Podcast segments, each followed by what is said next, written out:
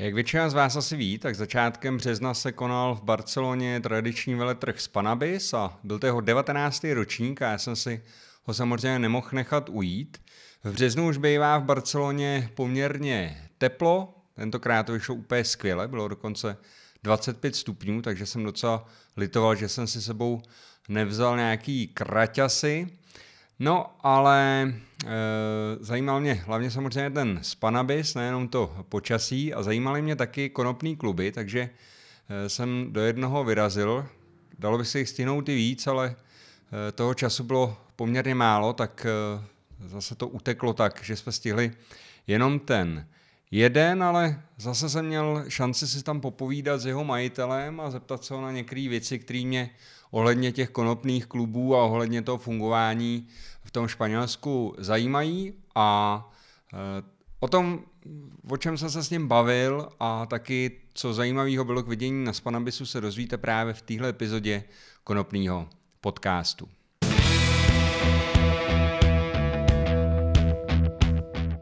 Ahoj, posloucháte konopný podcast věnovaný pěstování a dalším zajímavostem ze světa konopí. Já se jmenuji Josef Krejčík a jako mistr Choze publikuju knížky a články na tohle téma už od roku 2010. Přeju vám příjemný poslech.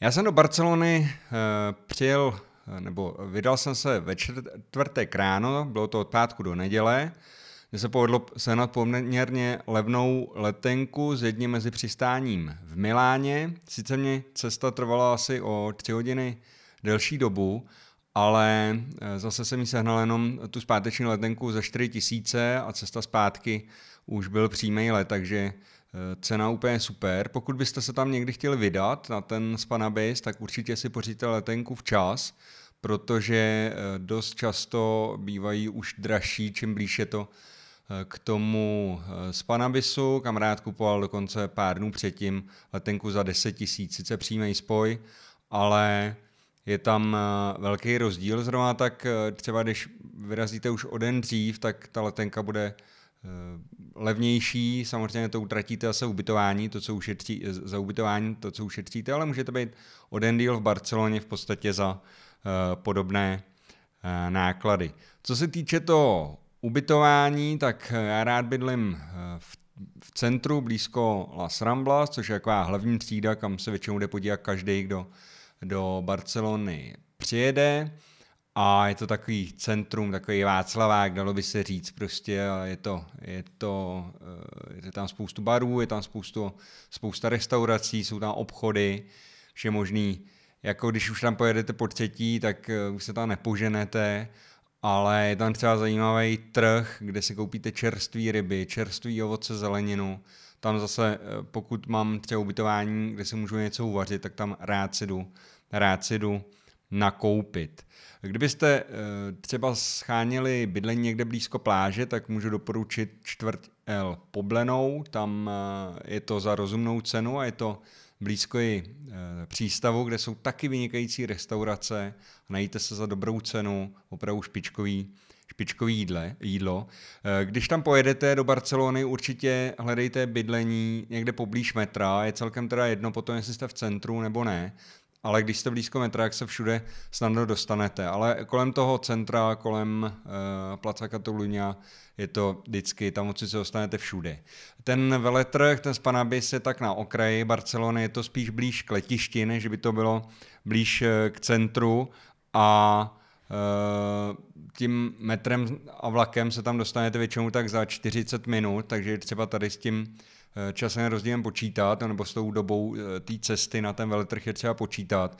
Ale když bydlíte někde kolem toho veletrhu a potom chcete jít třeba do města, tak máte potom problém dostat se třeba zpátky, nebo musíte uh, si zaplatit taxíka, prostě, což vás zase stojí něco navíc a ve finále prostě to bydlení v tom centru je opravdu pohodlný.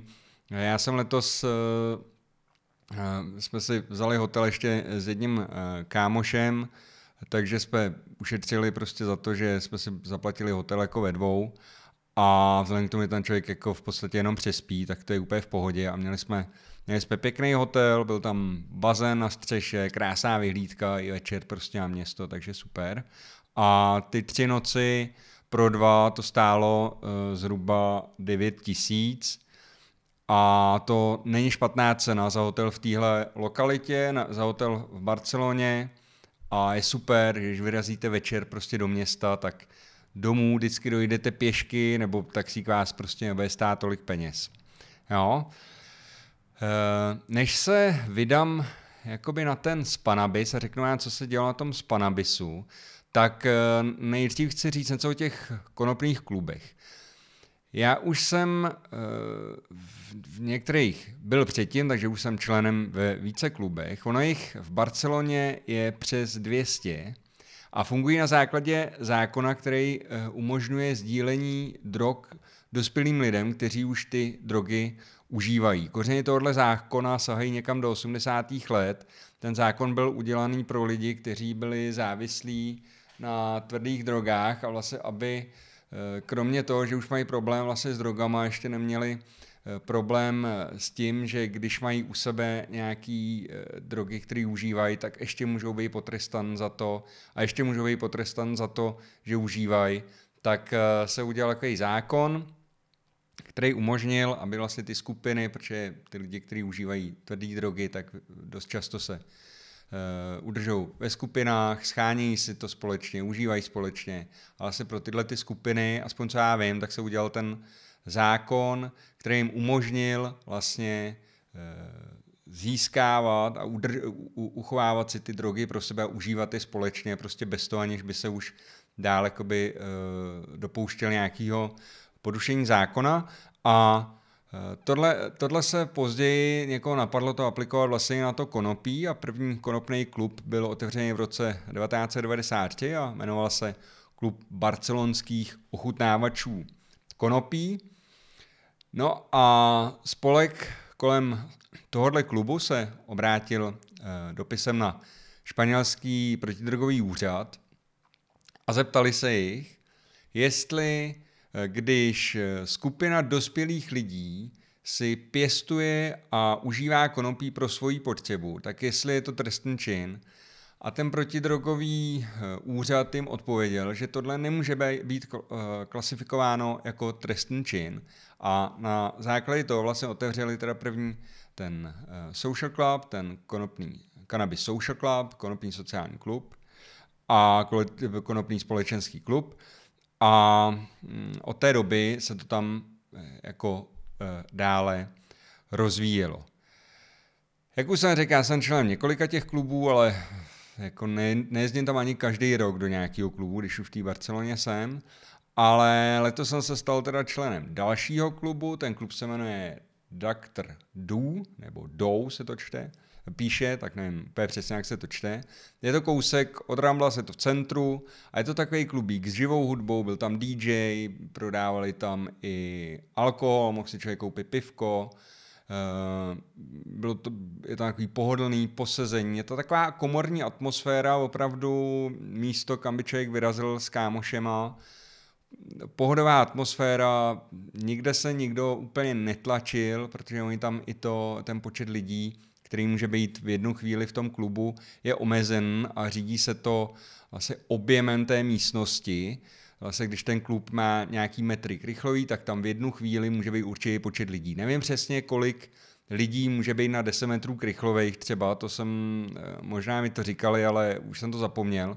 Každopádně eh, je to limitovaný, ten počet lidí, který se aktuálně nachází v tom konopném klubu, tak je eh, limitovaný vlastně tím objemem té místnosti. Je to z toho důvodu, aby tam eh, bylo ještě nějaký snesitelný prostředí, jak pro ten personál, tak pro ty hosty, protože jak víte, tak ve všech restauracích eh, je zakázan kouření tabáku, v klubech zrovna tak, lidi musí chodit kouři ven a najednou je tady eh, konopný klub, v kterém lidi užívají konopí vevnitř, protože zase lidi nechtějí, aby to bylo cítit na ulici, tak eh, prostě je povolený to kouření vlastně v uzavřeném prostoru. Nicméně je třeba tam mít teda odpovídající vzduchotechniku, nějakou filtraci vzduchu, aby zase z toho klubu se do okolí nedostával ten pach eh, toho konopí eh, a těch konopných produktů. Takže všechno to má svoje pravidla, tak, aby to neobtěžovalo svý okolí a jedno z těch pravidel je taky, že na určitý objem vzduchu může být určitý počet, určitý počet uh, návštěvníků v jednu chvíli. V těch klubech to funguje všude dost podobně. Vy přijdete eh, ke dveřím z ulice, většinou ty kluby nejsou ani, některé kluby nejsou ani nějak zvlášť prostě označen. A ta reklama, myslím, je úplně zakázaná, ale to by to teďka nevím úplně jistě. Každopádně přijete ke dveřím, zazvoníte, tam je zvonek s kamerou, buď eh, tam, eh, buď tam někdo, s někým jdete, takže ten někdo se nahlásí, řekne, hele, já jsem tady členem, mám tady prostě sebou kámoše a vy vlezete do takové, anebo když máte kartičku, jak už vás tam rovnou pustí, a vy vlezete do takové předsíně, to je taková jako recepce, takhle to zatím bylo ve všech klubech, kde jsem, kde jsem byl, a z té recepce se teprve vchází do samotného toho klubu. Vy eh, na té recepci se buď to ukážete teda, že už jste členem, doložíte, že jste členem, dáte jim kartičku, jo, já tady jednu takovou mám, a e, oni vás pustí dál. Pokud členem nejste, tak se musíte zaregistrovat, platí se obvykle 20 euro poplatek, ten vstup je povolený lidem od 18 nebo od 21 let, některé kluby mají tu, eh, tu věkovou hranici prostě výš. A Podepíšete tam, že souhlasíte s pravidly toho klubu, eh, musíte jim dát svoje eh, údaje, jako je datum narození, jméno, kde bydlíte, tam stačí teda napsat třeba adresu hotelu nebo jenom název toho hotelu, to nebylo úplně tak důležitý, důležitý bylo, kolik vám je a jak se jmenujete, abyste se mohl nějakým způsobem prokázat, musel jsem jim ukázat občanku a oni mi na základě toho vydali vlastně takovouhle kartičku plastovou, jo, kdy na jedné straně je prostě moje jméno, je tam datum narození a z druhé strany v tomhle případě je logo toho, eh, toho social clubu.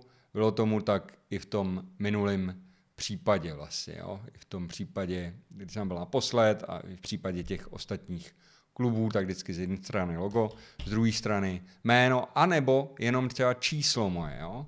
jako je číslo jakože e, člena. Eh, na tu kartičku my jsme tam nemuseli platit těch 20 euro, protože jsme tam měli pozvání od uh, společnosti uh, Seedstockers, což bylo super, že teda oni si mají nějakou spolupráci.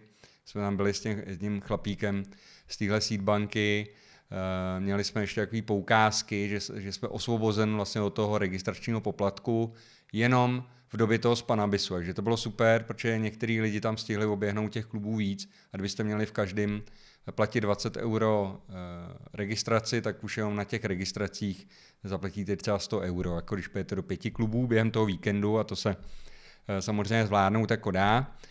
Eh, takže dostanete tu kartičku a na tu kartičku vy si můžete nabít nějaký body, jo, nebo nějaký kredit.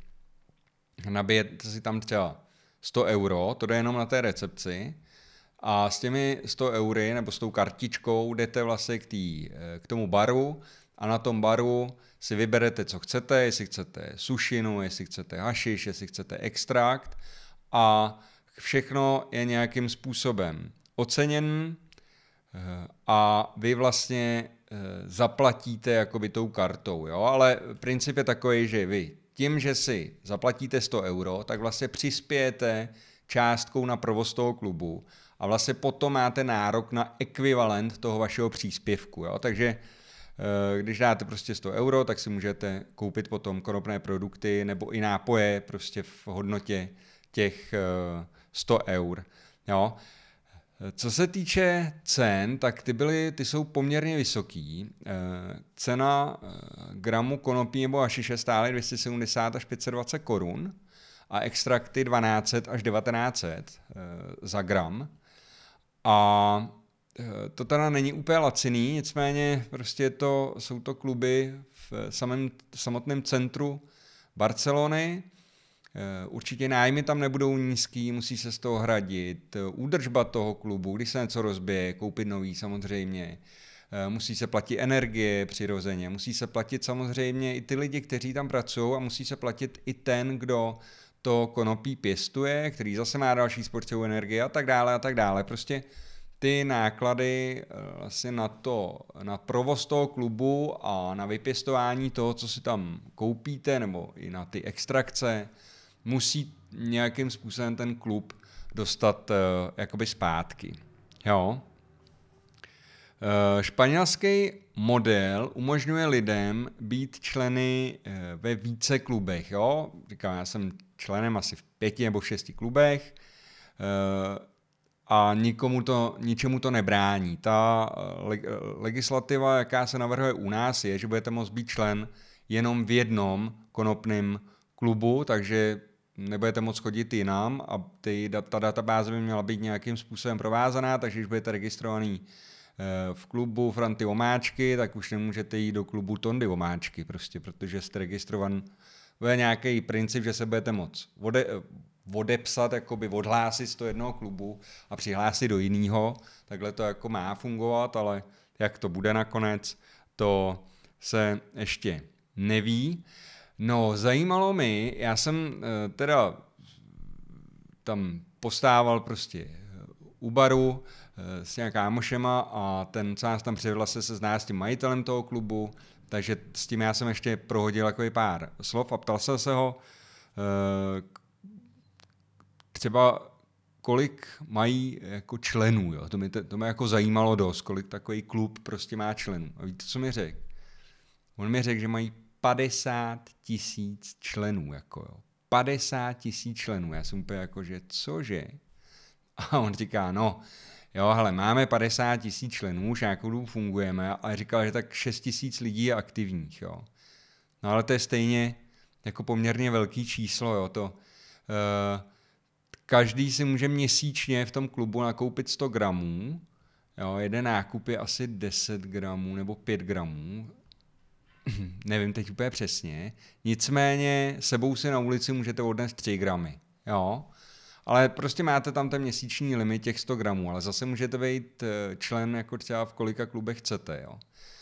A eh, tak jenom tak se chtěl říct, jakože 6 tisíc členů, jo, každý, kdyby si odnes domů 100 gramů, prostě to je 600 kg měsíčně, jo, takže to, jako, to už musela být pořádná pěstírna na to, ale realita je taková, že prostě tolik lidí se tam za ten měsíc jako nevystřídá. O to ani nemá, ten klub vlastně nemá ani takovou, uh, takovou kapacitu na to, aby takové množství lidí, uh, lidí obsloužil. Já jsem se, eh, vzhledem k tomu, k těm cenám, který tam byly, jak se, se ptá, říká, ale jaký platíte daně, jak je zatížen to konopí tady těma daněma. Říká, ale konopní kluby jsou jako neziskovka. Jsem říkal, no ty prodává tady gram jako za 3 až 500 korun, ty to není úplně jako neziskovka. To jako musí ten zisk nějak jako vytvářet prostě, jo. Ale není to prostě nějakým způsobem zdaněný. Já teda doufám, že eh, pokud se ty kluby nějakým způsobem eh, budou u nás, tak že ta cena bude nižší, pokud se z toho nebudou platit daně prostě, jo, ale myslím, že v tom Španělsku, ne myslím, ale v tom Španělsku se taky připravuje nějaká novela, zase tam taky tam řeší, jakým způsobem k tomuhle přistoupit, řeší tam, eh, jak ten právní rámec ještě jakoby upravit, protože ty kluby sice, oni pro sebe můžou pěstovat, oni můžou společně užívat, ale problém je, že oni si to vlastně nemůžou z pěstírny dovést do toho klubu, jo? protože ten transport, ta přeprava je vlastně zakázaná, to není legální. Jo? Takže tady máme podobný problém, jako je v Holandsku, kdy jsou kofáče, ale vlastně se nesmí pěstovat tráva, nesmí se tam, eh, nesmí se tam jako, nesmí se přenášet větší množství eh, po ulici, když to tak řeknu.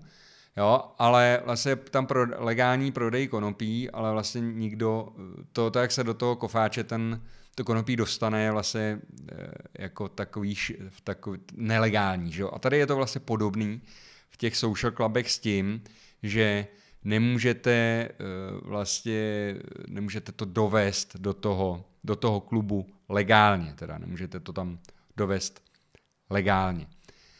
Ptal jsem se toho týpka, protože se hodně mluví o tom AHC, pořád jako někdo to hejtuje, někdo to má rád prostě a někdo to hrozně podporuje, jsou většinou lidi, co to prodávají, jak já neustále opakuju, mně je jedno, co každý, co dospělí lidi užívají. Já mám, nemám s tím sebe menší problém, jo, eh, ale eh, vadí mi ta dostupnost, ta volná dostupnost pro kohokoliv, jo.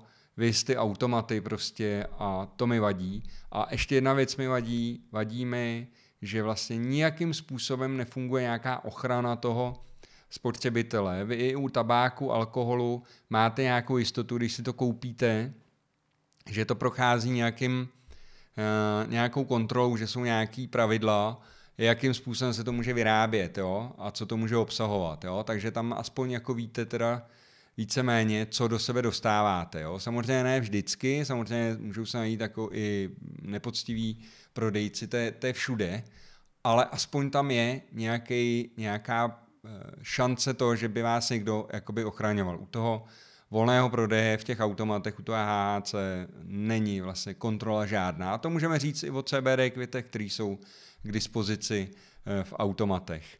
No, ale abych, to, abych se dostal k meritu věci, já jsem se optal toho majitele, říkám, hele, a co HHC, prodáváte HHC? A on na mě kouká, říká, co? Tak jsem mu to opakoval několikrát česky, anglicky, prostě už jako několika jazycích, v kterých umím říct h, a co. A on říkal, ale ne, ne, nemáme to, neznám. Jako. Tak jsem říkal, no ty, tak buď teda o tom fakt vůbec neslyšel, ale jako realita je taková, že to tam prostě nemají, protože to je zase to, co říkám já, pokud bude konopí legální, tak nebudete potřebovat nějaký jeho, jeho náhražky prostě, jo? nebo něco, co se z toho, co, co, co se z toho jakoby získává nějakým, uh, nějakým složitým postupem, než je třeba jednoduchý vylisování, jo, jaký můžete udělat life resin prostě, eh, nebo, nebo i ten hašiš prostě se dá získat mechanickou víceméně cestou z toho. No, takže HHC teda vůbec. Co jsem ještě chtěl eh, říct, eh, to už jsem taky říkal, že, že vlastně ten backdoor problém tam je taky. Já to musím schrnout to drdou, je, že mně se, mně se to líbilo, mně se líbila ta atmosféra, já mám rád takovýhle klubíky, prostě i kdyby se tam nehulilo. Uh, ta atmosféra byla prostě bezvadná. Tam byla třeba majitelka, my jsme tam přišli, a byla taková rázná prostě, a jako, že jdeme pozdě prostě, jo, a jestli máme, a že vyplňujeme špatně papíry a pořád byla taková prostě jako hodně mluvila, jako někdy jako člověka sprdla prostě a něco, a byla taková rázná prostě. A vlastně tam mají nějakou zavíračku a před tou zavíračkou hodinu, jo, půl hodiny prostě vylezla jako na židli, vzala si jako nějaký jako buben nebo prostě talíř, za, zacinkala na to, aby všichni teda stichli. Všichni opravdu stichli a začali sledovat teda, co jako bude říkat. A má říká, hleďte se, je, eh, tenhle víkend je Spanaby, navíc je prostě pátek a vás je tady plno, my normálně zavíráme ve 12 a lidi, co tady pracují, jsou unavený a chtějí domů, ale my jsme se dohodli, že pro vás ještě necháme otevřeno o hodinu díl, zavřeme v jednu, ale v půl jedný si prostě koupíte poslední pití, poslední e, trávu, cokoliv a jakmile řeknu, že je konec, tak prostě půjdete a nikdo neřekne ani slovo prostě. Jo. Takhle tam vyhlásila. Hele, fungovalo to, bezvadně. Protože to je zase, jo. Já si myslím prostě, že jsou dospělí lidi pohromadě, jo, tak není třeba nějaký jako složitý pravidla, jo. My jsme tam seděli, eh, dva jsme nekouřili, dva kouřili, byli jsme čtyři, kámo, čtyři kámoši prostě, co jsme šli spolu městem, jako jo, pohodička. No tak jsme si mohli vlézt prostě do baru, kde všichni, já jsem si tam mohl koupit prostě svý pivko, uh, voní mi ta tráva, jsem rád prostě v tom prostředí, nevadí mi to vůbec a e, kámoši, co zase třeba jako hulí víc, prostě tak ta jako sedí a dávají si brka a sedíme spolu a kecáme, posloucháme příjemnou muziku a jsme v příjemném prostředí, jo.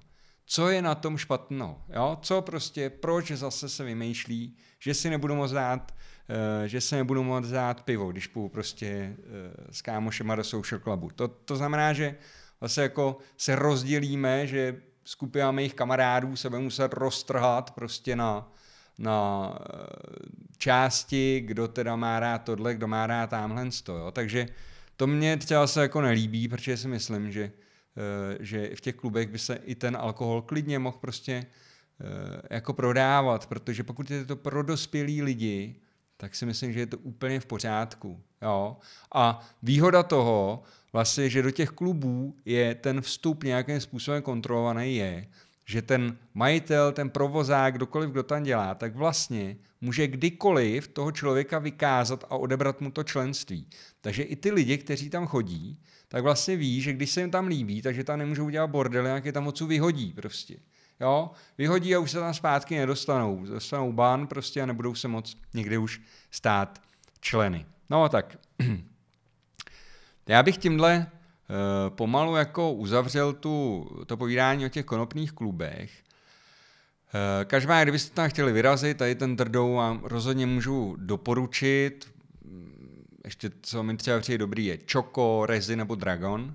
Eh, záleží na vás, jich tam říkám přes 200, určitě si vyberete ten, vyberete ten svůj, kdy může být problém, pokud tam nikoho neznáte, se tam dostat, ale, ale všechno se dá prostě vždycky jako vyřešit.